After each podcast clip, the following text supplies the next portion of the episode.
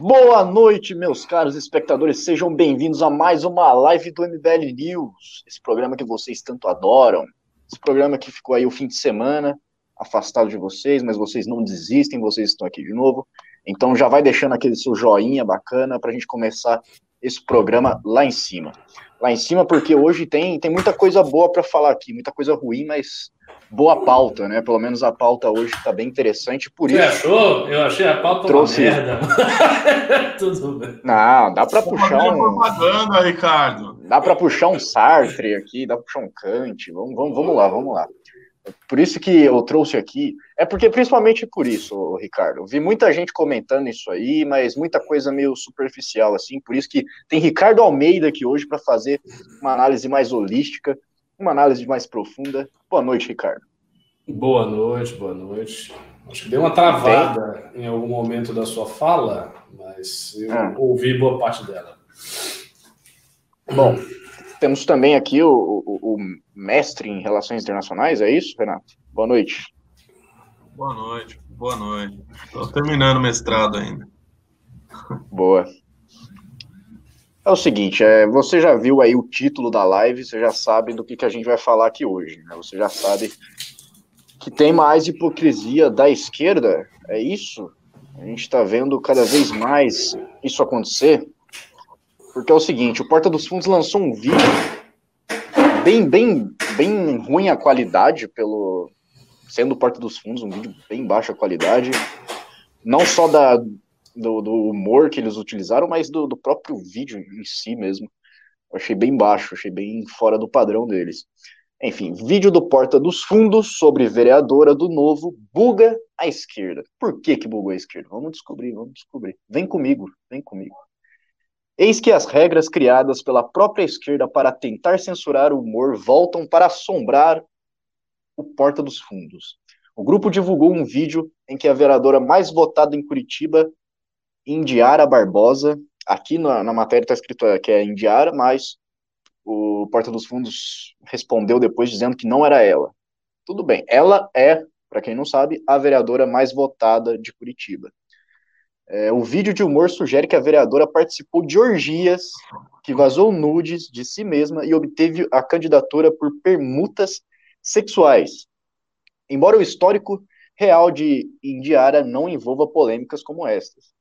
Aí ela fez um tweet lá, né, se manifestando sobre esse, esse vídeo e disse o seguinte: apesar de ter sido a vereadora mais votada de Curitiba pelo Partido Novo, certamente essa personagem não sou eu. É uma pena que o Porta dos Fundos associe o sucesso de uma mulher a uma conotação sexual. Temos muito trabalho para mudar essa cultura retrógrada, escreveu a vereadora no seu Twitter. Enfim, tem mais coisa aqui, mas é, a gente vê, o, o Ricardo, que a esquerda ela está se colocando naquele cenário que eu já imaginava, um cenário que o, próprio Felipe Neto também acredito que ele está enveredando por ali. É o seguinte, na mais ou menos ali no século XX, o filósofo francês Jean-Paul Sartre disse mais ou menos o seguinte: o cara que se expressa na arte, se expressa na literatura, em qualquer outra manifestação cultural, ele tem que fazer essa expressão com engajamento político, com engajamento né, de acordo com os seus ideais ali, os ideais políticos dele.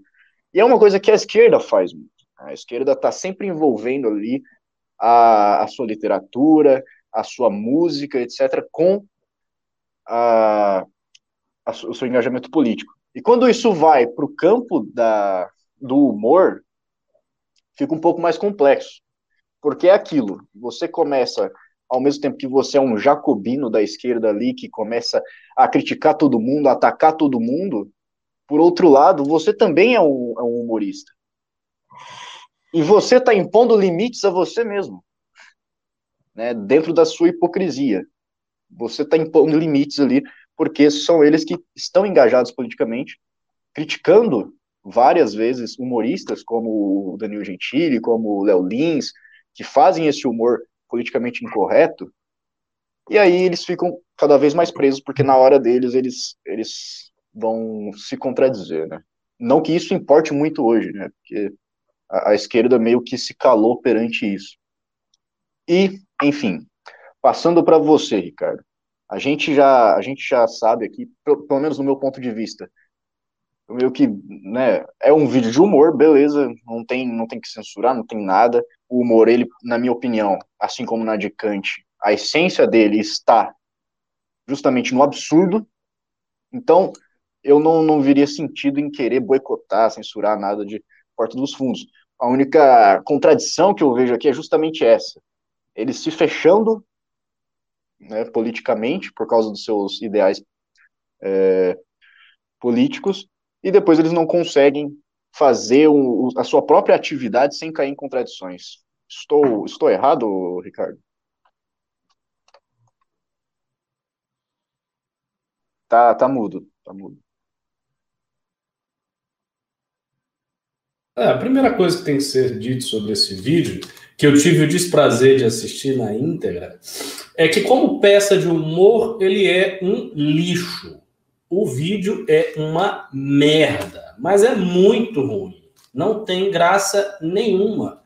E o vídeo não é, ele não, assim, ele não deixa de ser engraçado porque ele é machista, porque ele faz um ataque pessoal à moça do novo. Não, ele poderia ser um vídeo machista e ser um vídeo engraçado. Então, há um comediante, eu acho que ele é norte-americano, inglês, eu creio que seja norte-americano, o Bill Burr, não sei se vocês já ouviram falar dele, o Bill Burr. O Bill Burr é, é, um cara muito engraçado e pelo menos ele fazia uma, umas piadas machistas, né? As, a conspiração das vadias, piadas sobre é, violência doméstica, que eram piadas machistas, mas eram piadas engraçadas. E a plateia ria. E a gente ouvia o riso das mulheres, inclusive, que estavam na plateia do Bill Burr. Claro que ele conseguiu várias polêmicas por conta das piadas, mas eram piadas engraçadas. O vídeo do, do, do Porta dos Fundos, a primeira coisa é, ele não é um vídeo engraçado, ele não tem nenhuma piada, não é um, um, um esquete de fato humorístico, é, é, é um esquete, se a gente for olhar assim com muita objetividade, um esquete de esculacho. É tipo uma pessoa dizer que você tem um cara, uma cara de chupador de rola, não sei o que, e dizer que isso é uma grande piada. Isso não é piada. Isso é só um esculacho. Então, assim, eles não fizeram uma piada com, com a, a, a, a vereadora do Novo. Eles fizeram um esculacho exclusivo, sem nenhuma graça, sem nenhuma elaboração humorística, sem nenhuma ironia, sem nenhuma retaguarda, sabe? Aquelas distorções de sentido que fazem a piada existir, que fazem a graça existir, nada disso. Um negócio muito tosco, muito mal feito, sem graça nenhuma e com o objetivo único, exclusivo, de esculachar a mulher de forma é, é, é, muito grosseira. Então, assim, é um vídeo machista, eu acho que isso é uma coisa unânime, e inclusive pessoas da esquerda disseram isso, então a gente viu algumas vozes de esquerda dizendo que o vídeo era machista. Por exemplo, o Mídia Ninja escreveu dizendo que era machista, a Tabata Amaral, que é uma centro-esquerda, enfim, escreveu dizendo que o vídeo era machista. Algumas pessoas de esquerda se pronunciaram dizendo que o vídeo era machista mesmo, porque é, né, ou todas as, entre aspas, piadas do vídeo são de conotação sexual, exclusivamente. É dizer que a mulher vazou nudes, que ela deu para um bocado de gente durante 14 horas, que ela ia dar para toda a elite, que ela ia usar o auxílio garoto do programa, por isso que ela estava animada com o mandato. Todas as piadas, entre aspas, de cunho exclusivamente sexual. Nenhuma piada era outra coisa. Não, não teve nem a quebra de expectativa deles, por exemplo, fazerem algumas piadas com o fato de que o Partido Novo é muito engomadinho, o que é verdade. Poderiam ter feito algumas piadas com isso, mas não fizeram nada. Eles simplesmente fizeram todas as piadas, e eu coloco aqui entre aspas, porque não são piadas, não tem graça nenhuma, não tem elaboração humorística, são os culachos, como eu disse, em cima de, de conotação sexual, dizendo que a mulher tinha dado e que por isso tinha vencido as eleições. Então, assim, um vídeo triste, um vídeo lamentável. Eu acho, particularmente, esse grupo Porta dos Fundos um grupo muito superestimado. Eu acho que alguns, vi, alguns vídeos que eles fizeram, sobretudo no passado, são engraçados, né, alguns, mas assim, muito, eles têm muita porcaria também. Tem muito vídeo que não tem graça nenhuma, tem muito vídeo que o sketch é preguiçoso.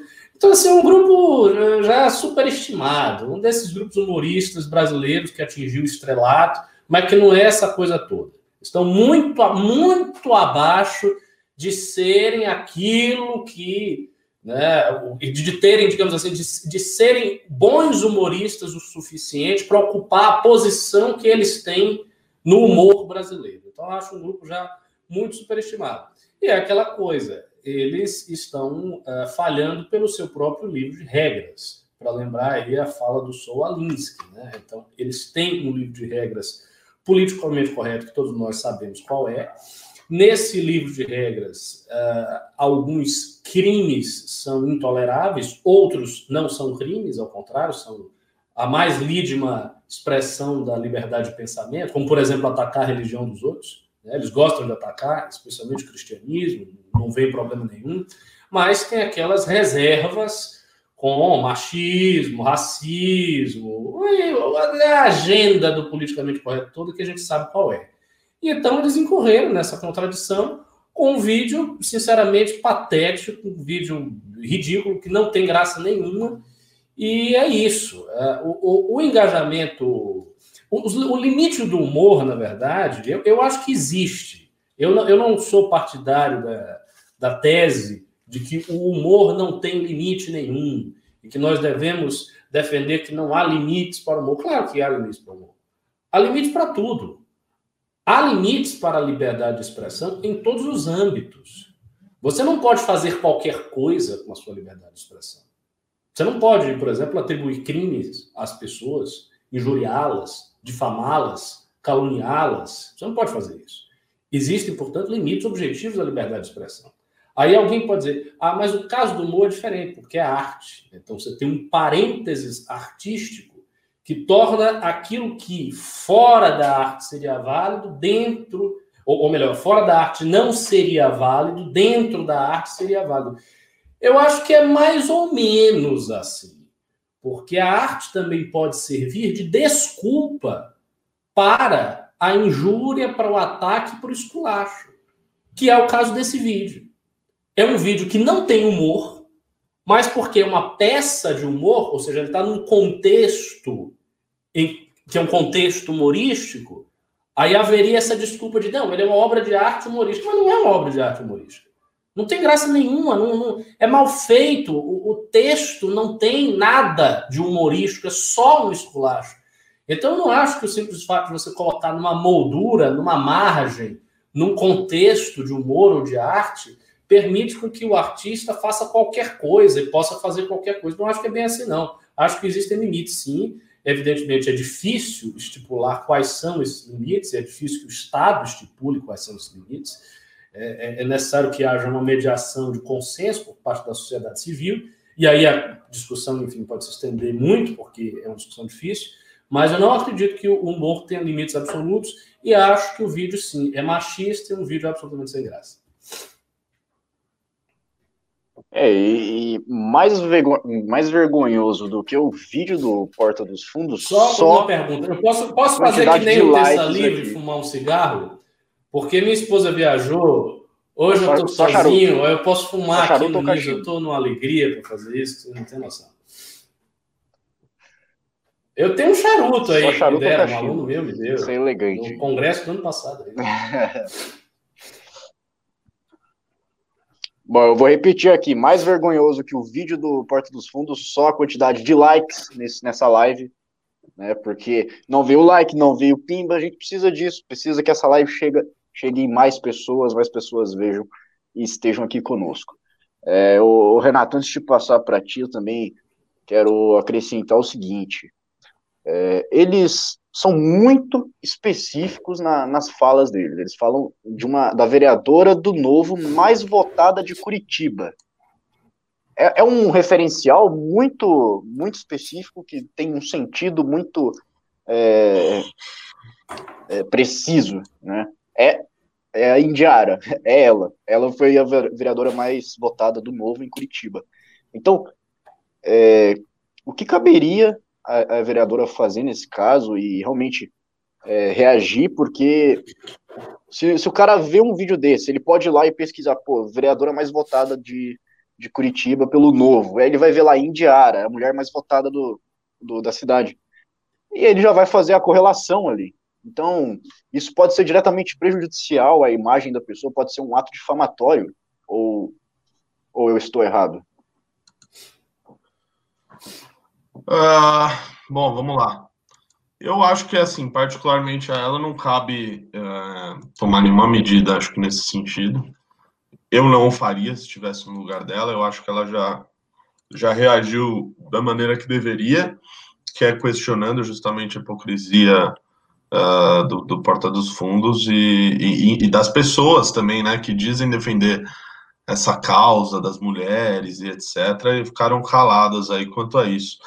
Eu vi que depois o, o, Porta dos Fundos ele tentou justificar e responder um comentário da Indiara, né? Dizendo que o personagem não é ela, né? Que esse, esse personagem, a tal da Yolanda, já existiria há nove anos, o que é verdade. E, e o Porta dos Fundos defende mais mulheres na política, e parabéns, e etc. Ou seja, ainda tentaram sair pela tangente dizendo que ali não, é uma personagem que já existe já faz tempo, já existe há nove anos. Aí, coincidentemente, ela se tornou de Curitiba e foi a mais votada pelo Partido Novo, e era uma mulher, né? E que coincidentemente Curitiba teria elegido a mulher mais votada dessa eleição, né?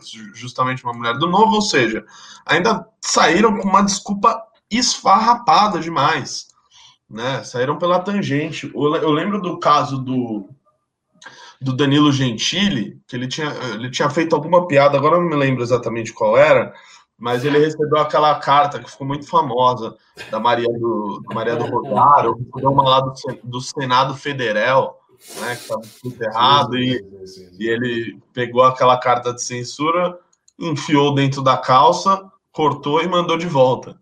Né? E, e eu lembro assim, nesses casos onde o Léo Lins foi, foi, foi, foi, disseram que ele cometeu gordofobia. O Danilo Gentili foi racismo, que ele falou que a senadora parecia a tiazinha lá do, do negócio do, café. café. É, é. e coisas do tipo. E aí, o que, que essas pessoas fizeram? Elas reagiram e falaram: eu tenho o direito de fazer essa piada, eu acho essa piada engraçada.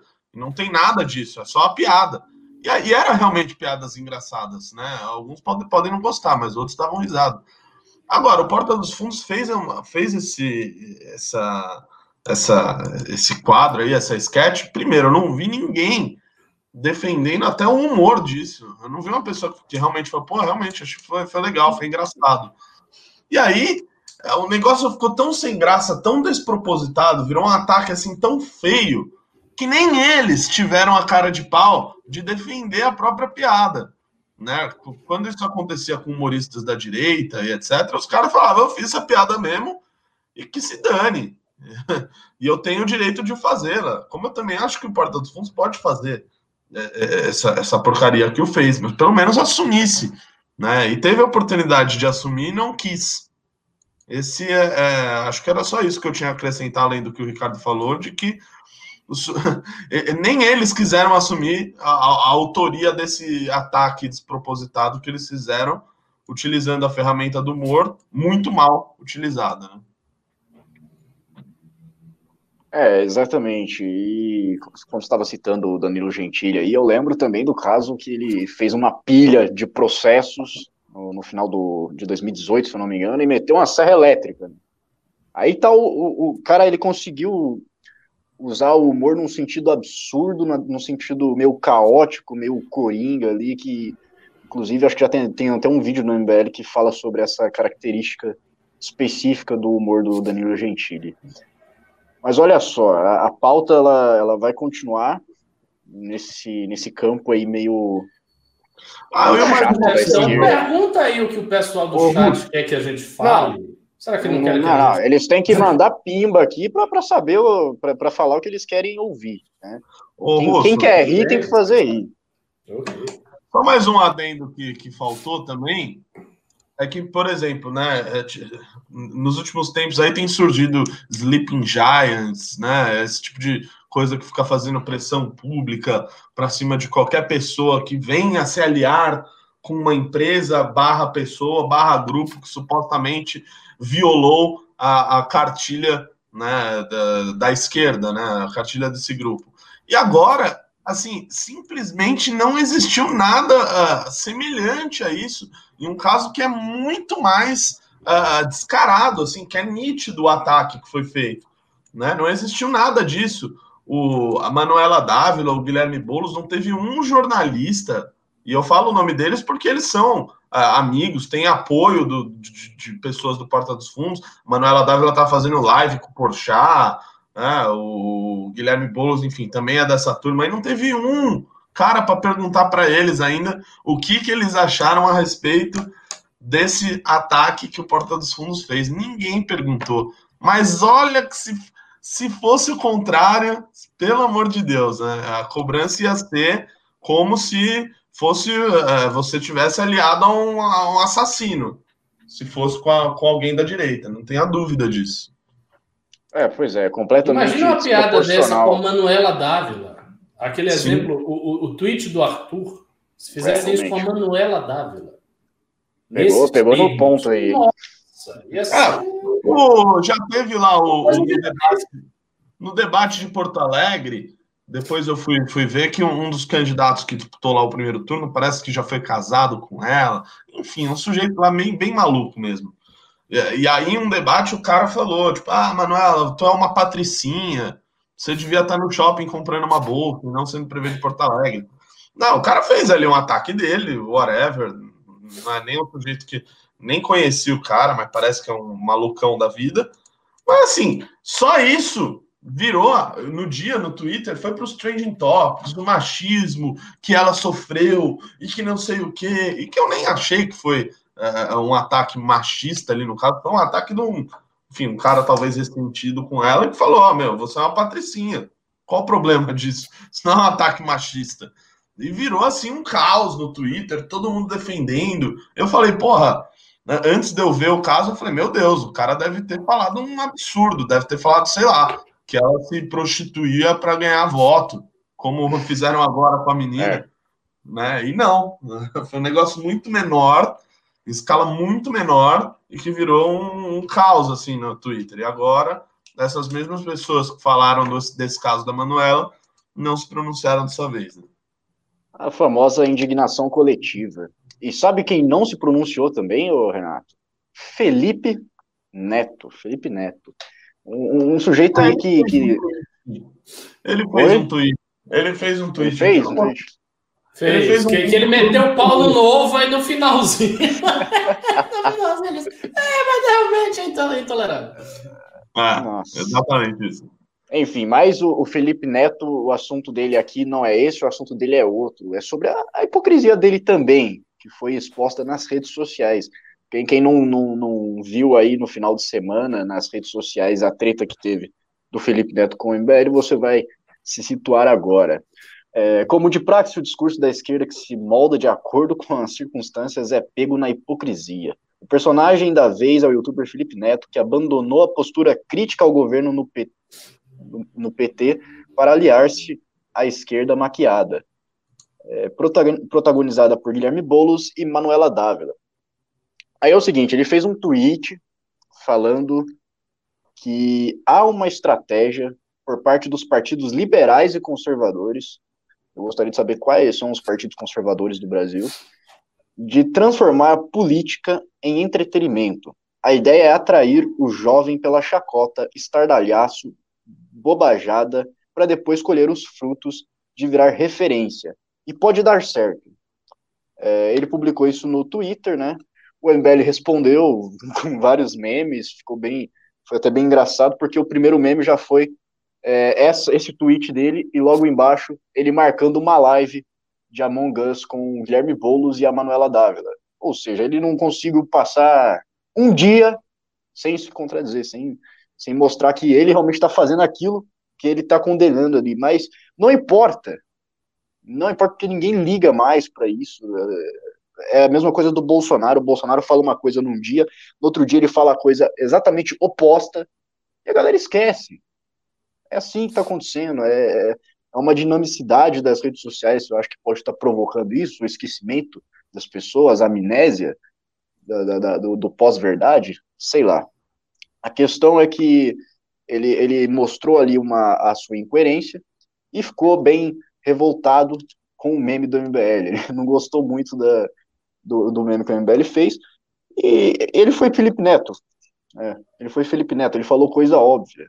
Coisa óbvia. Eu acho que é muito óbvio isso, que é, o movimento como o Brasil, o movimento Brasil Livre, por exemplo, trabalha sim com os jovens, trabalha muito com os jovens. Isso a gente pode ver na própria votação de muitos candidatos aí que são ligados ao MBL, que tinha a, a, uma votação muito mais expressiva entre os jovens, que é o público do MBL. Qual, qual seria o erro nisso exatamente? Não entendi. Só que aí é aquilo que eu te falo, é aquilo que eu já estava falando no começo. O cara tá tão preocupado em ficar ali ativamente engajado, ficar condenando os outros, ficar apontando os dedos, que ele vai se fechando, ele vai se colocando dentro de, um, de uma armadilha, uma armadilha faraônica ali, que ele mesmo vai se espetar depois, ele mesmo vai, vai se contradizer. Mas aí, ô, ô Renato, é o seguinte, a gente é, entrou nessa, nessa treta aí de cabeça, mas o que acontece? Como é que resolve isso? Por que, que é, as pessoas já não ligam mais para esse tipo de contradição? Por que, que o próprio público dele já não consegue enxergar esse tipo de coisa mais? que era nós estamos vivendo?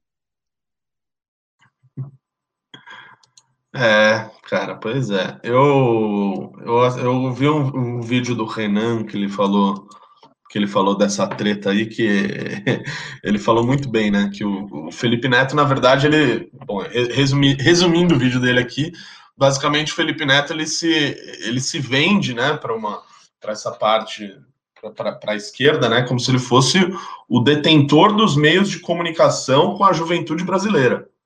Ele é o cara que fala com os jovens. Se você tem de 10 a 20, sei lá, 22 anos, é o Felipe Neto que vai falar com você. É desse jeito que ele, né, que ele, que ele passa a imagem dele aí para os políticos que ele apoia, né, para Marcelo Freixo, para Manela Dávila, para o Boulos. E aí ele se sente no direito ali de, enfim, de, de se achar, né, o, o, fodão nessa área, e quando ele vê alguém que utiliza, enfim, que tem ideologia diferente da dele e que consegue fazer essa comunicação com os jovens de fato virar ação política e resultado na política, como o MBL fez em 2018, o sujeito perde um pouco da linha, né? E é justamente isso que ele foi criticar. Ah, vocês estão querendo usar memes para falar com os jovens na política. É uma, uma consideração genial dele, né? Acho que ninguém nunca teria conseguido tirar uma conclusão assim tão inteligente.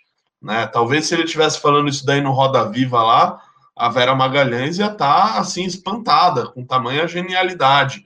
Né? O sujeito realmente conseguiu desvendar a fórmula do MBL é, de, de, fazer memes para falar com o público mais jovem, né? É realmente uma, uma, uma descoberta muito inteligente da parte dele. Então, quando ele vê o MBL à direita fazendo a comunicação de fato com a juventude, porque assim, o que o Felipe Neto faz é basicamente ele cresceu no, no YouTube, né, entrando em banheiras de, de Nutella ou, ou tomando banho de, sei lá, de gosma verde, e aí, no Twitter, por outro lado, ele adotou uma linha completamente diferente, que ele fica, uh, uh, enfim, palpitando na política brasileira, como se ele fosse um grande analista. E aí as pessoas olham e falam: nossa, o cara aqui é o maior youtuber do Brasil. E ele tem essa opinião aqui no Twitter dele, é basicamente a mesma coisa, só que não é. O que o Felipe Neto tem ali com, com os jovens, que ele, fa que ele fala no canal dele, é algo completamente diferente do que o MBL faz, ao meu ver. Por quê? A linguagem que ele tem ali é impossível de ser convertida em, uh, em ação política, em resultado político. Não, não, não adianta ele estar tá um dia, e é uma coisa que eu falei muito ao longo dessa eleição, é, e continuo falando, que as pessoas que falharam, falharam por falta de consistência. como o caso do Russomano, que antes era petista, agora é, virou bolsonarista. As pessoas, ao menos quem acompanha um pouco de política, olha isso e vê a inconsistência na cara. O caso do Felipe Neto, um dia ele tá pulando numa banheira de Nutella e no outro ele tá com o Guilherme Boulos fazendo live de Among Us. Meu irmão, isso não vai colar.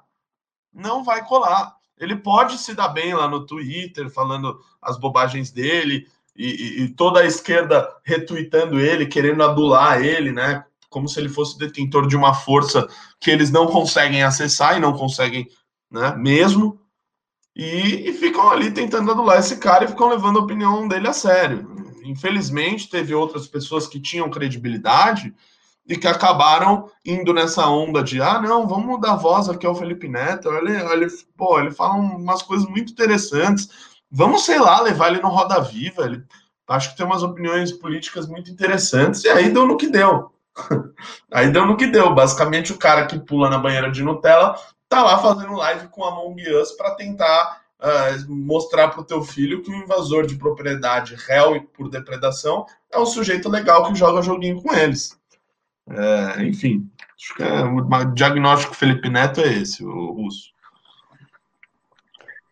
Boa. É, é interessante esse, esse, diagnóstico aí. Antes de passar para você, Ricardo, eu tô vendo aqui que tá faltando like ainda. Né? Tô vendo que tem umas 200, 200, umas 200 pessoas que não deram like ainda. Deixa o seu like, aperta o dedinho ali. Não vai te custar nada. Ô, ô, Ricardo, eu quero ver se você concorda com o Renato nisso aí, porque a gente vê que a imprensa, a mídia, ela tá realmente forçando. A gente viu aquela sabatina ridícula na, na, no Roda Viva, que a galera tava ali toda amiguinha do, do Felipe Neto, nunca vi uma sabatina na, na, no Roda Viva daquele jeito, cara. Eu já assisti muitos, muita, muitos Roda Vivas, os antigos, com, com o Rubem Alves, com o pessoal lá bem das antigas mesmo, e é, é uma sabatina, não era aquilo que eles estavam fazendo, não era uma, uma entrevista de levantar a bola eles que teve já no Roda Viva de antigamente. Orestes, mentiroso exato. caluniador, o Enéas lá brigando. É, exatamente. Então, é, não tem, um, não tem esse, essa, esse equilíbrio aí. A gente viu que teve um tratamento diferenciado. A gente vê que a imprensa tem um tratamento diferenciado, que fica meio até forçado eles tentando levantar a bola para ele ter sim essa relevância política que ele, que ele pretende ter. Então, eu quero, eu quero saber de você, Ricardo, para o futuro, o que a gente pode imaginar aí com essa, essa imprensa e a mídia fazendo esse movimento e o Felipe Neto, com essa quantidade de, de seguidores engajadores, ele realmente pode converter, ele realmente pode é, ter um, um, futuro de grandiosidade política por causa de todo esse, esse público que ele possui? Olha só, é, essa pergunta não é, não é tão simples de ser respondida, porque de fato ele esbarra na dificuldade que o Renato bem apontou. Ele se consolidou no YouTube e virou gigante nas redes sociais fazendo um conteúdo que não era político, era um conteúdo apolítico. Então, as pessoas que entraram no canal dele, que seguem o canal dele, não seguem o canal dele esperando que Felipe Neto dê opiniões sobre política. É diferente, por exemplo, do Nando Moura. O Nando Moura é um cara que, desde o princípio do canal dele, o que, que ele fazia? Ele fazia duas coisas. Ele fazia duas coisas sempre. Ele dava opiniões políticas e fazia análises de música, tocava guitarra, mostrava escalas de guitarra e tal. Então, o Nando Moura conseguiu reunir dois públicos. Ele sintetizou o público que vinha atrás dele por causa do rock, das opiniões dele sobre rock e tal, e o público de política. O Felipe Neto não. O Felipe Neto não tinha essa pegada. A pegada dele toda era teenager, era coisa para adolescente, para fazer graça, meio estilo Kéfera, sabe? É, mais ou menos nessa linha. Então não é tão fácil converter esse público às opiniões políticas dele. Não, não é assim, não é uma conversão imediata. Agora, dito isso, se ele ficar trabalhando o canal dele, eu não sei como é que é o canal dele, porque eu não acompanho o Felipe Neto. Sempre achei esse, esse, esse cara um bosta. Então nunca acompanhei, não é um conteúdo que me interessa em nada, então realmente não acompanho. Mas se ele começar a mesclar vídeos políticos, engraçados, essas lives com esses caras. Aí dá para ele ter uma taxa de conversão que eu não acho que será jamais a taxa de conversão similar à do Nando Moura, ou do Arthur, ou do MBL, que são canais explicitamente políticos. Mas como ele é muito grande, né, se o cara tem 30 milhões, 40 milhões, ele tem uma taxa de conversão política de 10%, é 3 milhões de pessoas. Ou seja, já faz uma diferença grande. Dizer, a taxa de 10% dele é o tamanho inteiro do canal do, do Nando Moro, o tamanho inteiro do canal do Arthur. Então, isso tem um peso. E é por isso que a esquerda olha para esse cara com o olhar que ela tem. Não é, não é à toa. O cara é realmente um gigante no YouTube. Ele pode converter alguma coisa desse público para as suas opiniões é, é, de esquerda, de centro-esquerda, enfim. Então ele tem essa capacidade. Não acho que isso por si só vai fazer dele um grande nome na política e não sei o quê. Não é bem assim. assim. A gente acabou de sair de uma campanha majoritária para prefeito, a gente sabe como é difícil, a gente sabe como a campanha depende, não é, não é só da pessoa, depende de uma equipe. Por que, que a campanha do Arthur foi grandiosa? Por que, que ele conseguiu chegar a quase 10%? Não tendo fundo partidário, tendo a mídia toda contra ele, etc só porque ele é um bom candidato? Não, ele é um bom candidato, é óbvio.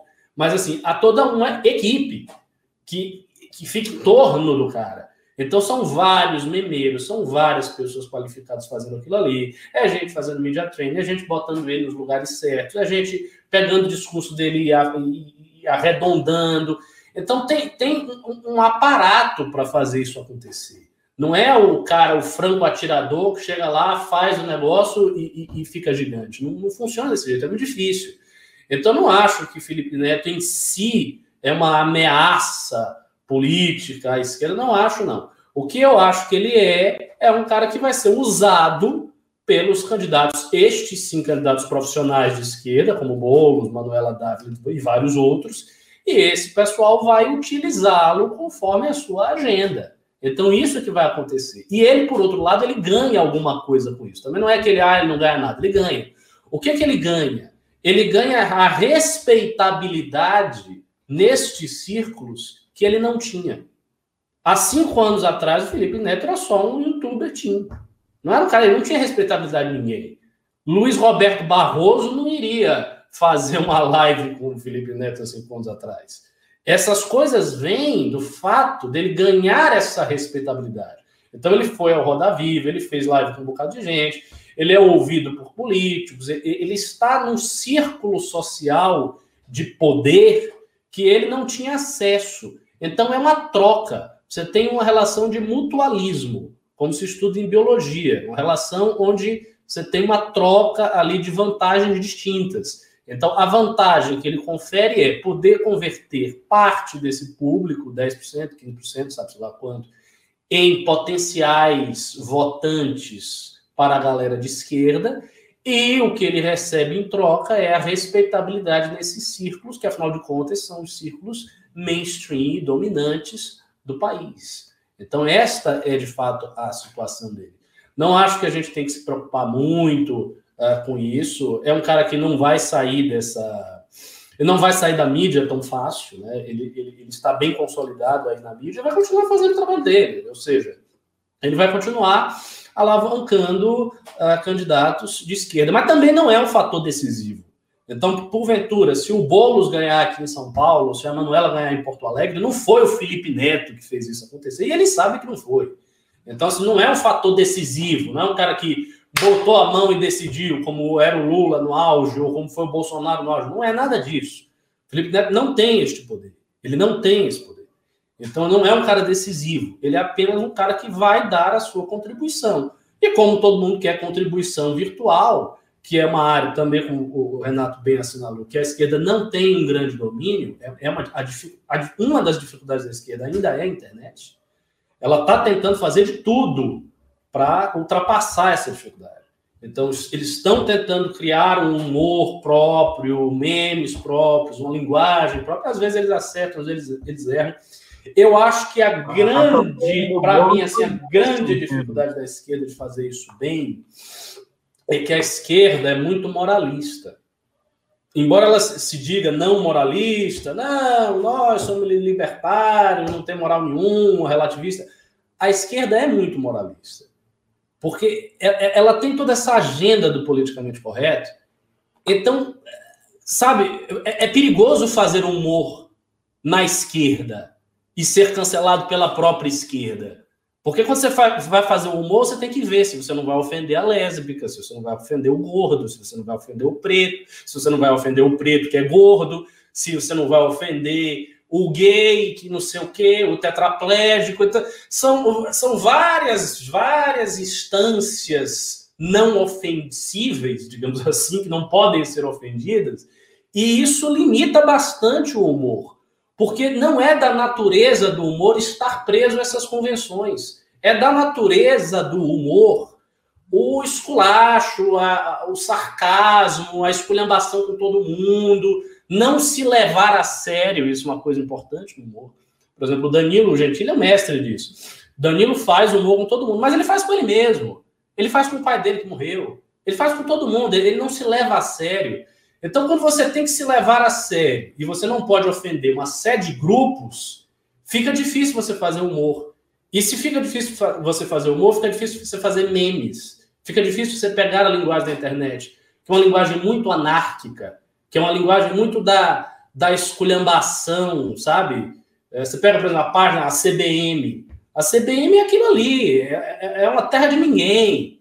Eles esculacham todo mundo, eles brincam com todo mundo. A esquerda não consegue ter uma CBM de esquerda, justamente por esses empecilhos. Tem vários obstáculos para ela fazer isso.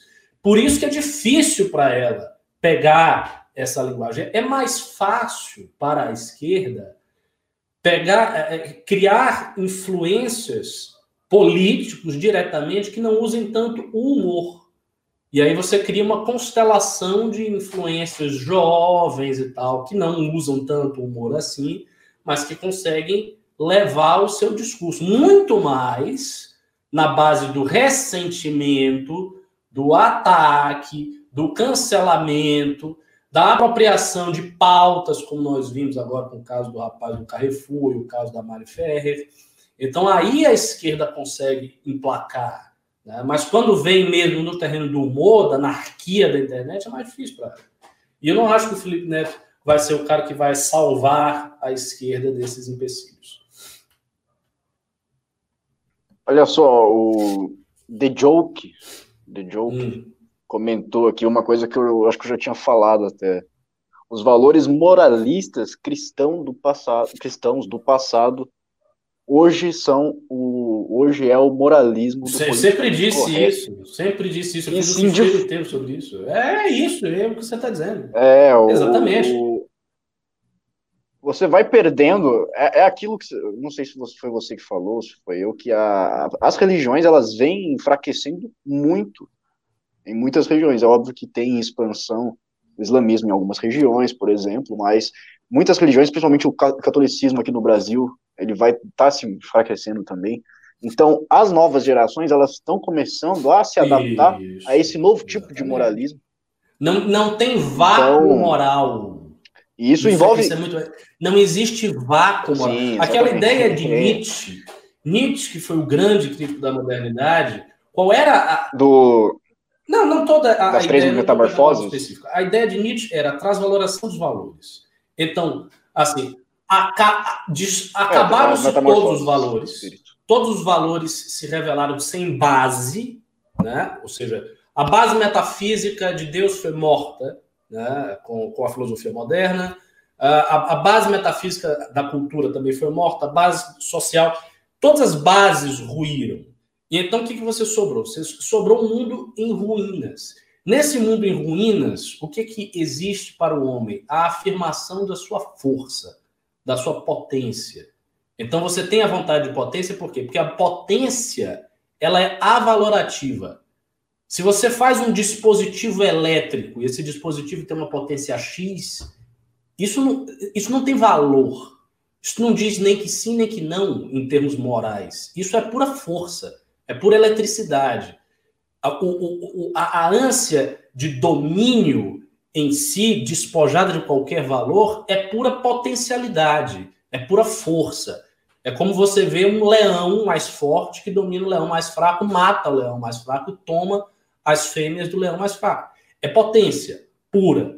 Claro que é, Nietzsche ele não era um, um brutalista. Então, a, a, vontade de potência em Nietzsche ela é transformada, ela é transfigurada por, por um desejo de expressão artística, etc, etc. Ok. Mas seria uma coisa é, dentro de um mundo, de uma órbita avalorativa. Só que não é isto que ocorreu. Por que, que não é isso que ocorreu? Porque pouquíssimos homens e mulheres estão preparadas para viver uma vida de encarar o absurdo de frente e de se pautarem por uma vontade de potência pura. As pessoas não são assim. Elas não são assim. Elas continuam com a mesma, segundo Nietzsche, com a mesma moralidade de rebanho. A diferença é que elas Exatamente. eram tangidas no rebanho do pastor cristão, que foi morto. Exatamente. E agora elas são tangidas no rebanho do pastor progressista. Então, o que aconteceu foi a substituição do conteúdo da moral. Então, você tinha, primeiramente, um conteúdo, e esse conteúdo se dissipou, esboroou, e veio outro conteúdo substituindo o anterior. Então, hoje, por exemplo, ninguém liga se a menina vai casar virgem ou não vai casar virgem. Ninguém quer saber se a menina está com cabaço ou não está com cabaço. Mas as pessoas ligam para um discurso, se o discurso parecer machista ou parecer isso ou aquilo.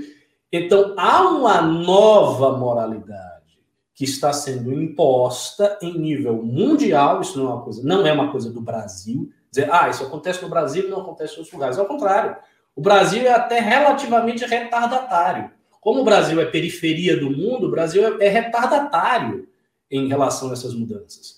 O foco, é, a vanguarda, digamos assim, dessas mudanças, são os Estados Unidos e Europa, ocidental, é óbvio. Então, essas mudanças vêm, essa moralidade vai sendo absorvida e imposta para todo mundo, e as pessoas começam a seguir isso aí. Então não teve vácuo de moral, não teve Übermenschen chegando com a vontade de potência e transfigurando o mundo, isso não existiu. O que existiu foi um novo rebanho com uma nova moralidade. Coisa que, aliás, o próprio Nietzsche já previra quando ele fez as suas críticas ao socialismo. Nietzsche tem uma crítica ao socialismo, porque ele diz que o socialismo é uma secularização do cristianismo. Então, o socialismo, no fundo, reproduz essa moralidade dos fracos, que, segundo ele, é a essência da moralidade do cristianismo, sim, sim. esse ressentimento dos fracos, porque eu não acho, eu acho a avaliação uh, que Nietzsche faz do cristianismo uma avaliação errada, mas ele faz essa avaliação.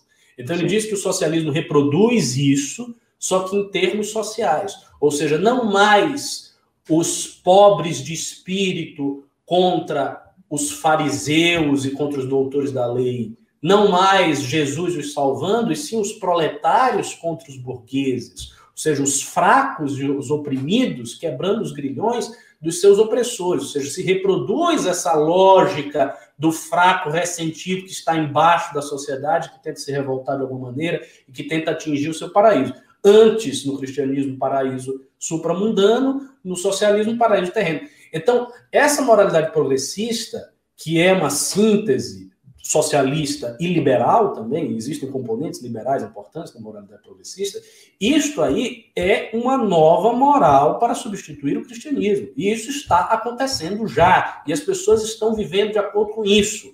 Mesmo aquelas que se opõem, veja, isso é importante, mesmo as pessoas que se opõem ao progressismo, à esquerda, estão com a cabeça dominada por esses valores porque isso pervade a sociedade. Então a mente delas entra nesse negócio. É só você pegar, quer ver um exemplo? Exemplo simples. Pega uma menina de direita qualquer. Qualquer menina de direita abaixo de 30 anos é mais ou menos feminista. Ela pode dizer, não, não sou feminista. Não. No fundo é. Se, a, se você apertar a cabeça, você vai ver a raiz da coisa. Por quê? Porque a pessoa vive nessa sociedade. Então ela não, ela, ela vai sendo influenciada, ainda que ela não queira. Ela vai acabando absorvendo esses valores, essas influências da, da mídia, da, da, da, literatura, do cinema, das séries, do discurso comum, daquilo que as pessoas consideram como comumente aceitável, e por aí vai. Então, sem dúvida nenhuma, é sim uma nova moral. Ô, ô Ricardo, você está querendo, tá querendo ser preso pelo Dória, pelo Bruno Covas? Fazendo show ao vivo aí no meio da pandemia, provocando aglomeração, rapaz, dando um show desse. Oh, obrigado, obrigado. Não, é, eu não vou tentar nem brilhar em cima disso aí. Eu ia citar o, a passagem que ele fala lá no, no Zaratustra, das três metamorfoses e tal, mas você já brilhou demais aí, eu não vou nem, não vou nem tentar. E é o seguinte, a, a última pauta aqui tá horrorosa, então eu vou ler os pimbas, eu não quero ler essa pauta. Da... Ah, a Manuela vai, vai criar um, um aplicativo de para substituir o Uber em Porto Alegre. Ela não vai ganhar, então ela não vai criar. O Felipe, eu vou ler os pimbas aqui então, tá? Seguinte, o Felipe Santos mandou dois reais e falou: Salve família, tô de volta. Mandou um joinha e falou: ACM, ACM Neto, Hulk e Moro em 2022. E aí? O que, que, vocês Eu... acham dessa chapa aí? Impossível. Assim, primeiro que é tem três, três né? pessoas, né? É. Já tem essa dificuldade. Segundo, que existem incompatibilidades muito grandes. Por exemplo, Uh, a Semineto é um velho político. Não, ele é novo, novo gestor e tal, mas assim, ele tem compromisso com toda a velha política. Moro não pode ter esses compromissos, então já teria essa dificuldade. Moro com Hulk até que daria, só que aí tem um, o seguinte problema. O público do Hulk vai ser um público mais de centro-esquerda. O do Moro é mais de centro-direita. Vai, vai acabar tendo incompatibilidades e dificuldades muito grandes então eu não, não boto fé nessa junção, mas quem sabe, talvez a título de vamos criar qualquer coisa para não ser Bolsonaro e o PT, eles façam essa síntese aí, e aí escolho, não sei. E aí, Renato? Não, é isso que eu Quer dar os dois dedos aí? Não, inclusive o Rodrigo Maia tem, quando o Hulk foi encontrar com o Moro, se eu não me engano, uh, ou acho que o Mandetta, aí fala de Mandetta, etc. Ele falou que uh, não tem qualquer chance do, do Moro estar tá num projeto ali com, com é. ele, que é uma das forças do DEM, junto com a Semineto, né? Então. Rolar. É, se o Moro se tornasse presidente, minha gente, a agenda número um, número dois, número três do Moro seria perseguir essas pessoas. E isso aí é um, é um fato. Elas não querem. É, é uma coisa óbvia. É. O Eduardo Cador mandou 10,90 e falou. Ó, palavras dele. Gordão, quais foram os erros da campanha do Arthur? É, o, o, o Renato, o, o MBL, o, o, Arthur, né, aprendeu muito nessa campanha, né? Teve, teve erros, teve acerto? Fala aí pra gente. Cara, uh, Quais foram os erros da campanha do Arthur? É, é difícil responder essa. Porque é o seguinte: é, a campanha foi um sucesso. Campanha foi um sucesso, a campanha surpreendeu, a campanha lutou contra, enfim, contra tudo. Né? A gente foi tratado como candidatura minúscula até o final da eleição. Até o último dia de eleição, Arthur era um candidato que, segundo alguns institutos de pesquisa, teria 2, 3, 4% das intenções de voto. É, lutar contra isso é muito difícil, porque o voto útil, ele existe. Ele existe. As pessoas que acompanham político fazem voto útil mesmo. É, no, no, dia da eleição, fiquei sabendo de muita gente que eu conheço que, ah, vou votar no Márcio França, porque ele é o único que pode tirar... Nossa. É, que pode tirar o Boulos do segundo turno é o que pode ganhar do Covas. A, a, a, direita bolsonarista ficou tratando. Uh, não, o Russomano é o único que tem chance de tirar o Boulos. Né? O resto é candidatura pequena. E aí você tem ali a, a, a turma da, né, da, da ciência, da, da do metodologia, dos institutos de pesquisa, com um número ali que você. Se você questiona o número, você é chamado de terraplanista né? Então ainda teve isso, ainda teve a parte, a questão uh, de financiamento, né? Uma campanha sem fundo eleitoral competindo com o Bruno Covas, que gastou 15 milhões no primeiro turno, uma Joyce Raça, é, que gastou 7 aí, e viu que né, a questão da consistência que eu falei antes faz total sentido. É, você vê grande parte do, do poder econômico da cidade de São Paulo mesmo, vai, vai e dou o dinheiro para o prefeito, mesmo o prefeito tendo 10 milhões de reais de fundo. Doa para outras candidaturas furadas. Quando não, doam para candidaturas de esquerda. Tem, eu estava dando uma olhada nisso aí, tem, tem milionário, bilionário aqui de São Paulo que acho que torce, eu acho que faz torcida para que o IPTU deles aumente. É o que me parece. Então ainda tem todas essas questões. O MBL por muito tempo era ah, é o patinho feio ali, é o cisne negro, é os moleque, é os meninos do MBL. E não foi, não foi dada a devida seriedade é, por parte dessas pessoas à campanha, não por culpa nossa. Eu acho que, dada todas as circunstâncias, surpreendeu e surpreendeu bastante. É, então, acho que, enfim, difícil falar erro. A gente está, com certeza, está mais maduro. Isso não tenho dúvida para uma próxima eleição majoritária, a gente vem com é, outra mentalidade, talvez não esperando é, algo de determinadas pessoas, talvez já sabendo melhor é, o posicionamento a se tomar. Acho que é isso. Mas eu acho que teve um erro. Certamente. Teve um, um grande erro na campanha. Mas esse será cometido eternamente, porque eu conheço o MBL. Fazer as coisas em cima da hora. a campanha foi muito feita em cima da. Dava para ter organizado a campanha com mais calma.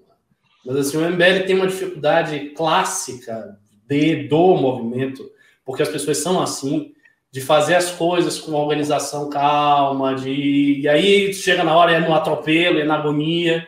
Então, isso, isso aí, se for para uma próxima campanha, a gente, eu, você, Renato e outras pessoas, a gente tem que ficar insistindo muito. Vamos sim. fazer uma programação não, calma concordo. antes. Não, chegar na hora e ficar no sufoco. Não, eu concordo, mas também teve, teve adversidades aí no meio do caminho. Por exemplo, a questão da pandemia. Eu, eu, eu tive que montar a chapa ali aos 45 do segundo tempo, quase que de maneira virtual. Eu vi essa atividade. Uma atividade política que exige né, o olho no olho, etc e tal. É, na época veio a pandemia, tipo, não tinha muito o que fazer, tinha que filiar as pessoas, tinha que correr atrás. Então, também teve outras adversidades aí ao longo do caminho, né? Teve aquela questão lá do, do, é, do MPL lá em julho, né? Do, do, do, Ministério Público que depois veio a ser arquivado, mas a época é um negócio que, né, um choque, um baque. Então, enfim, teve muitas adversidades aí que acho que também impediram o planejamento de longo prazo. Mas eu sou muito. O pessoal fala que eu sou Minion, que eu, eu defendo que não teve. mas sem dúvida, não, concordo com você, mas também tem essas adversidades aí que, que ocorreram.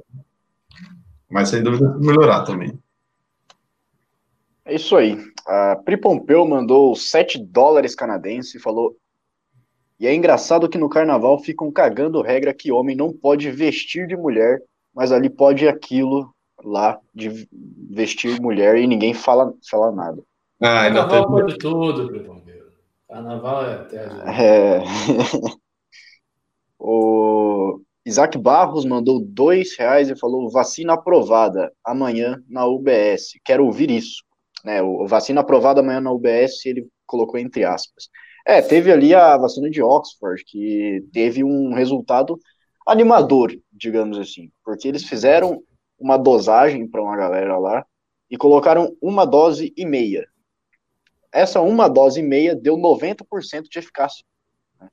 Uma ótima notícia para nós. Bom. E a Fiocruz disse que se a Anvisa aprovar né, a, essa, essa vacina, a aproximadamente em janeiro a gente já começa a vacinação aqui no Brasil. E no primeiro semestre daria para vacinar 65 milhões de pessoas, no segundo semestre mais 65 milhões. Então, são good news, né? Boas notícias aí. O, o Eduardo Cador mandou mais 10,90. Peraí que. Gordão mandou. Gordão, todei ah, Gordão, te dei carona numa carreata do Arthur. Que campanha. Aí, você pegou carona com alguém? Cara, olha, olha que coisa, velho. Eu, tá, eu cheguei atrasado lá numa carreata, a carreata saí, tava saindo. Aí eu saí correndo atrás da carreata. Aí uma hora que eu já não aguentava mais correr, um cara me reconheceu e entrei no carro aí, que é o Eduardo Cador. Acho que é ele. Valeu, mano. É nóis. O Tacos D, acho que é assim que lê, mandou 20 reais e falou: Porta dos Fundos não tem talento. São mais um exemplo do que a mídia nos impõe goela abaixo. É, assim como na música, onde bons instrumentistas ficam jogando, jogados às traças, enquanto perfeitos mentecatos ganham fortunas. É, se você quiser ver um, um, pessoal que fazia sketch muito bem, muito bem mesmo, procure aí Monty Python. Aí você vai ver quem que faz sketch direito. Pegou pesado aí. O Gustavo Mortari mandou 22,90, não falou nada, mas muito obrigado pela doação. O Felipe Santos mandou dois reais e falou: o novo presidente do Brasil vai ser do DEM. E um coraçãozinho. Parece que ele gosta é. um pouco do centrão. Você acha? Você acha? 2022 o Brasil vai ir para essa onda de, onda de centro aí? Porque assim, nessa, nesse ano aqui, por causa da pandemia, a gente viu que em algumas capitais, em alguns lugares aí, teve esse movimento de meio que conservar já o status quo, de manter ali o fazer uma reeleição de muitos presidentes, principalmente nos interiores também. Mas eu não sei se isso se mantém em 22, né?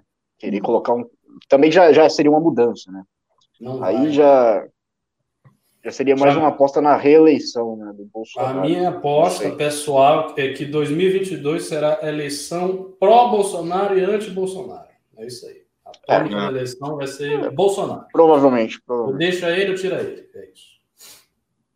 O Yuri Grabowski, Peter, mandou 10 reais e falou sobre a Argentina passando fome aqui na fronteira entre Puerto e Iguaçu e Foz do Iguaçu. Semana passada, o povo desenterrando carne de frango estragada que tinha sido apreendida em contrabando. É, eu acho que eu vi alguma coisa sobre isso, que eles estavam derretendo. Mas a verdade pra, é que pra, pra eu, achei aquilo tão bizarro que pensei que fosse fake de, ou de outro hum, Não, acho é, que, é, que é realmente né, verdade. Nossa. Eu vi, eu vi essa notícia aí também. Tá, tá complicado. Russo, Oi. O Porta dos Fundos soltou uma nota agora. Opa. Você é, tem aí, quer ler? Vou ler aqui na íntegra. Boa. Reconhecemos que o vídeo não condiz com o que acreditamos e, por isso, optamos por tirá-lo dos nossos canais. A personagem já existe há nove anos, uma senhora que preza pela liberdade sexual e é totalmente fictícia. Em nenhum momento tentamos parodiar ou fazer graça com qualquer pessoa real. O Porta dos Fundos acredita que o Brasil precisa de mais mulheres em cargos públicos. Agradecemos a nossa comunidade por estar sempre com a gente, sempre trocando e crescendo juntos. Sim.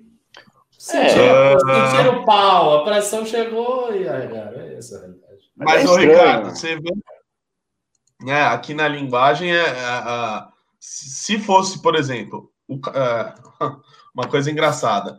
Eu vi o, o CEO do Carrefour, né? Que ele foi lá na TV, aí ele fez aquele discurso, é um senhor lá francês, fez aquele discurso, ah, o lugar de fala, não é o meu lugar de fala, é, não sei o que, o, o racismo, sabe? Fez um discursinho com uma linguagem de esquerda, totalmente, uh, uh, ali tentando se fazer. Porque se não fizesse, ia ser, ia tomar pau, ia continuar tomando pau da turminha do cancelamento. Agora você vê aqui que na, na nota do Porta dos Fundos, em nenhum momento eles mencionam que foi uh, um vídeo sexista, machista, etc. É? Não cita o nome da pessoa ofendida, que era a vereadora, né? E, ou seja, não, não cumpre com a, a, a, cartilha de regras que eles iriam impor caso é, o agressor aí, caso uh, fosse outra pessoa de opinião política divergente, né? Se fosse os Sleeping Giants aí, ia continuar cobrando uhum. o Porta dos Fundos a reconhecer de outra maneira. Hum. Não tenha dúvida. Sim. Mas é bem coincidência também que a personagem de nove anos foi para Curitiba e se filiou ao novo do nada. foi a mais votada. Foi a mais votada. Foi a mais votada. É. Extremamente específico para dizer, não, pessoal, Cara, demais. genérica, não tem nada a ver com ninguém. O, o Atílio José mandou dois reais e falou o que acham de trazer o Major Palumbo pro MBL. Você conhece o Renato? Conheço. Major Palumbo, o... é vereador aqui, né? Não, é, é, esse é, o, esse é o delegado, que virou vereador é o delegado Palumbo. Ah. O Major Palumbo virou primeiro suplente do PP. Se eu não me engano, correndo o risco de estar enganado aqui, ele é amigo do Arthur. Inclusive fez vídeo, gravou, gravou vídeo pro Arthur na campanha. Hum. Mas ah, não conheço as ideias dele, não estaria alinhado. Perguntar pro Arthur. Bom, a Marta Miriam Perim mandou um pimbaralho, 50 reais, muito obrigado. O Roda Viva entrevistou o ex-presidiário, marqueteiro do PT, João Santana. Sério, sem noção. Olha, eu ah, confesso eu... que eu gostaria de ver essa, essa, entrevista. Eu não vi, eu, eu perdi assisti. ela, mas eu, eu, eu acho que é uma entrevista interessante, sabe? Eu assisti, é interessante, uh, mas do meu ponto de vista, é um sujeito que já está muito ultrapassado no que ele faz, muito ultrapassado, e que ficou ali o tempo inteiro da entrevista tentando justificar que, beleza, ele roubou, né? Quer dizer, recebeu caixa 2, whatever, mas que outros faziam muito pior. Ficou basicamente isso na entrevista. E todos, para mim, os conceitos dele de marketing político, de uh, etc., estão tão atrasados, pelo que eu vi na entrevista. Qualquer semelhança com é só uma rachadinha é mera coincidência. É, mas é, só, só para concluir uma frase, se bem que assim, o sujeito conseguiu eleger, reeleger a Dilma, né? Então, que pariu. Tem os seus o, méritos. É, certamente. O Daniel Oliveira mandou cinco reais e falou: no país de Hermes e Renato, chamar o Porta dos Fundos humorístico da, da gente fina, elegante e sincera do, Le, do Leblon é ofender a nossa inteligência. Pois é. É, o Hermes e Renato realmente estava, eu acredito que estava num, num, outro nível. O... E, e eram esculhambadíssimos. Faziam piada com todo mundo, não tinha negócio. Sim. Os caras faziam piada com todo mundo. E era, e era engraçado. Era todo mundo mesmo, era religião, era tudo. Todo não mundo, tinha, todo tinha restrição.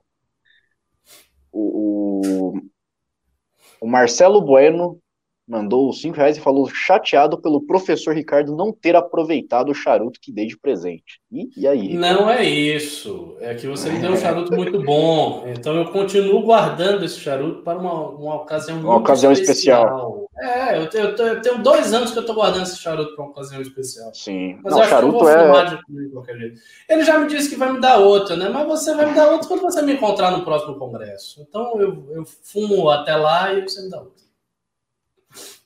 Ó, o Victor Gabriel mandou 5 reais e falou: Mestre Ricardo manda bem demais, futuro senador do Brasil. Vai hum. inaugurar muita obra com o nosso governador Arthur. não, Deus me preserve de não ter que ir para um cargo eletivo. Eu não teria menor jeito para fazer campanha e acho que teria uma votação baixíssima, porque minha campanha ia ser uma merda. Não, não quero. Não, bom nome, bom nome. É um bom nome aí pro, pro Senado ainda. Quem tem que fazer pela, campanha pela mesmo, ó, Renato Batista. No futuro é Renato é... Batista vereador. Tem que ir. É sério. É sonho do rapaz. O Caio Martins mandou 5 reais e falou: voltando à programação depois de 60 dias de correria e luta aqui em SBC. Felipe Neto é o novo Chico Buarque sem talento? Não. Oh, nem, nem compare, Não. nem compare. Não, nem um pouco. Ele teria que ser um Chico Buarque com talento abaixo de zero Kelvin. Né? Não, não dá. Embora Sim, da família Buarque, o gênio mesmo não, não era o Chico Buarque, né? O gênio era o pai dele, o Sérgio Buarque de Holanda. Exatamente. Esse é bom. O André Wastowski, Aires, nossa, tá vendo uns russos aqui, né? mandou dois reais e falou: convidem o Guilherme Freire para, para fazer live com o Ricardo. E aí, Ricardo, você conhece o Guilherme Freire? Já Guilherme falou com ele? Eu já ouvi falar desse Guilherme Freire. Eu acho que Professor ele fez de filosofia. Palestra... É, ele parece que ele tem uma palestra sobre Tolkien e tal. Eu falaria com ele. Eu já falei milhões de vezes. Qualquer pessoa que me convidar para eu falar em algum lugar, eu vou e falo. Para mim, só convidando. Convide aí, qualquer canal aí, eu vou e falo. Sou um, um sujeito é, democrático. Né? Claro. Pode ser esquerda. Eu, uma vez eu fui convidado por um ANCAP, vocês devem lembrar, né? Aquele menino, Lembra. o Miorinho, o gordinho da Universidade Nossa. Universitária. O que, achava que o Marx era. O que, ele falou do Marx mesmo? Ele disse que. Ele falou que o Marx era liberal? Né, ele disse que não tinha diferença nenhuma entre o liberalismo e o marxismo, era tudo igual.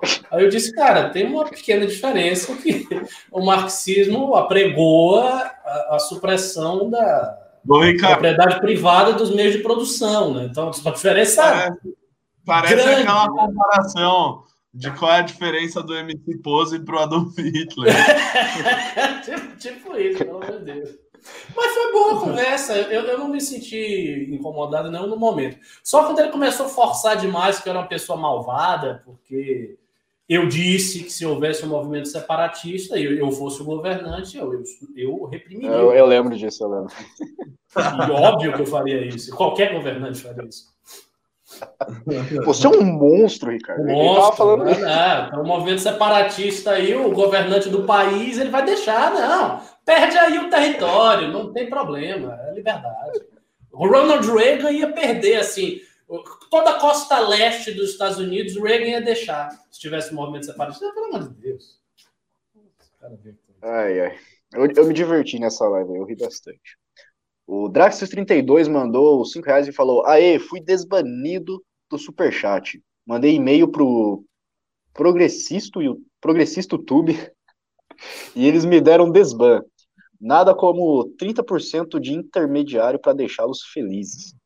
É, é, é progressista YouTube mesmo. Você não pode pôr. Na, principalmente Facebook, é pior ainda. O Facebook é, é horroroso, cara, é horroroso. Você não pode colocar a palavra China em qualquer coisa que já era já era. Você perdeu monetização, perdeu alcance. Enfim. O Felipe Santos mandou dois reais e falou: urgente, Ricardo Almeida. Urgente, Ricardo Almeida, novo aluno do COF. Ricardo de Carvalho.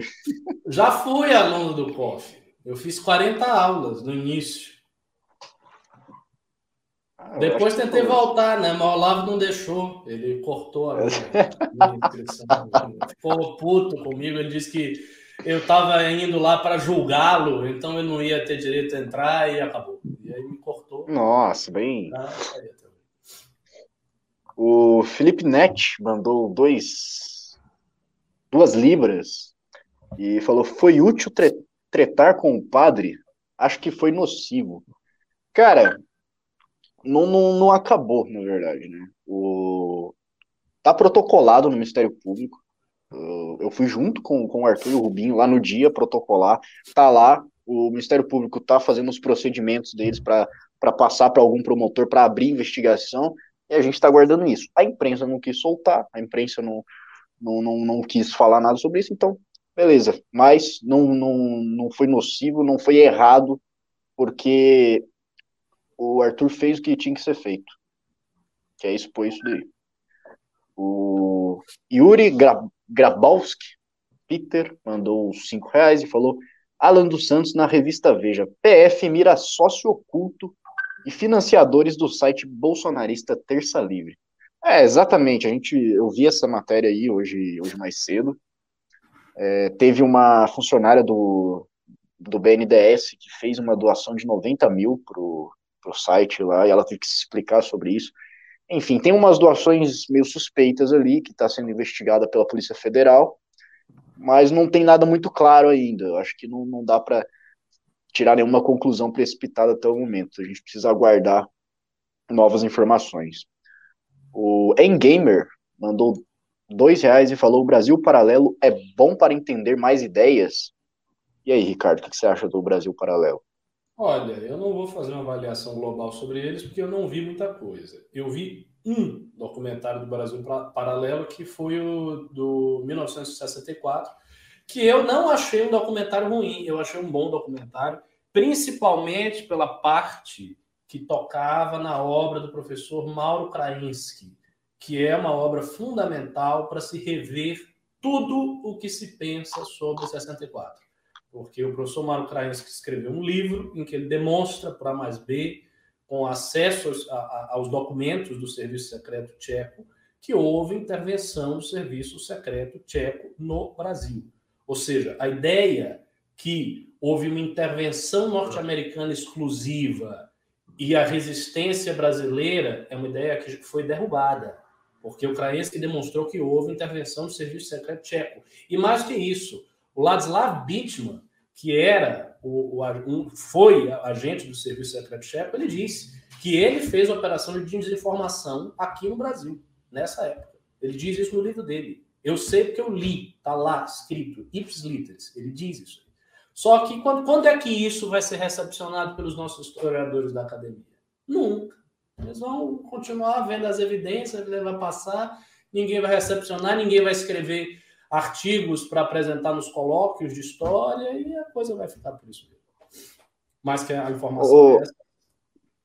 Mas assim, eles têm eles têm ótimos convidados. Né? Eles convidam muita gente boa para fazerem comentários ali nos seus documentários, nos seus vídeos, que eu, são pessoas que eu conheço, que eu já acompanhei, que eu já troquei ideia, e realmente são pessoas que têm qualificação. Mas, né, não, não dá para você comprar um pacote inteiro. Nunca faça isso, nunca compre tudo ali achando que você vai estar é, é descobrindo tudo que precisa descobrir. Sempre tem uma cenoura a mais para você buscar.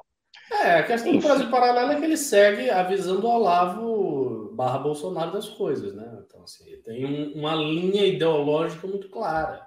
Se você consegue assistir, tendo informação suficiente para você distinguir o que é e o que não é, é bom para você. Agora, como fonte de informação única ou como fonte de informação primária para formar o seu pensamento é ruim. Porque você vai sair dos documentários do governo do Brasil Paralelo achando, por exemplo, que o MBL é um instrumento do PSDB, né? entre, entre outras teses. Olha só, o...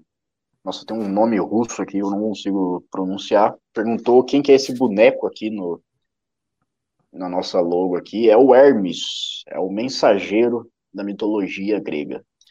Enfim, acabaram os pimbas, acabaram as pautas pelo menos as boas pautas.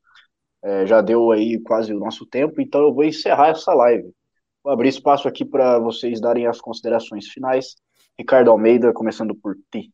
É, eu não tenho nada especial a dizer, não. Só me sigam aí no Twitter, arroba Ricardo Almeida MBL. E é isso aí. Até mais, até o próximo News. Não estava de folga, eu estava com gripe. Acharam que eu estava de Covid, um bocado de gente acha que eu estava de Covid. Botaram no grupo de Covid, estou no grupo de Covid até hoje, Opa, mas eu não estou esse com grupo Covid. Aí é secreto. Isso é, é mentira. É eu não estou com Covid, coisa nenhuma. Não tenho sintoma nenhum de Covid. Eu estou com apenas um negócio no nariz e tive um pouco de dor de cabeça e um cansado. Só isso, nada mais. Estou bem. Tá, né? Você está falando. É, Renato Batista. Ah, agradecer a presença de vocês aqui. Foi uma honra participar desse MBL News. E é isso. Me sigam no Instagram, que está aqui ó, o tempo inteiro, e no Twitter. Muito obrigado. Boa noite. É, só um minutinho aqui, peraí.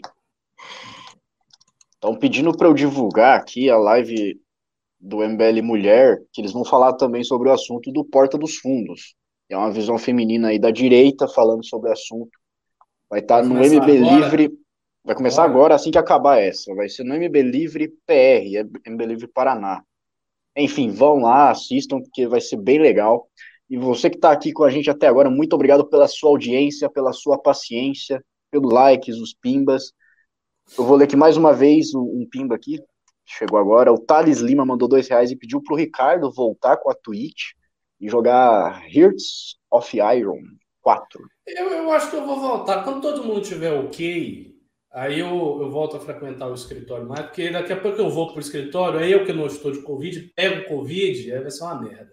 Então deixa ficar tudo redondinho. E aí eu acho que eu vou voltar a jogar Twitch, sim, porque na Twitch, as pessoas que me acompanhavam na Twitch percebiam que eu não sou uma pessoa séria. Era um negócio muito diferente do MBL News e da minha persona pública. Quem viu, viu. Quem não viu. É verdade. Eu quero jogar uma Twitchzinha também, jogar um Dotinha, que faz tempo que eu não jogo. Eu quero jogar um PUBG. Mas é isso aí, muito obrigado mais uma vez. Nos sigam nas redes sociais e até a próxima. Peraí, entrou mais um pimba aqui. Brasil limpinho, urgente. Trump autoriza início de transição do poder para Biden. É, eu acho que ele ia ter que, ele ia ter que aceitar uma hora, né? É, já foi, perdeu, já era, já foi. Se, se foi fraudado, não foi fraudado, já era. presidente acabou, acabou, acabou, acabou, o programa. Pode encerrar acabou, aí, Júnior. Acabou, porra.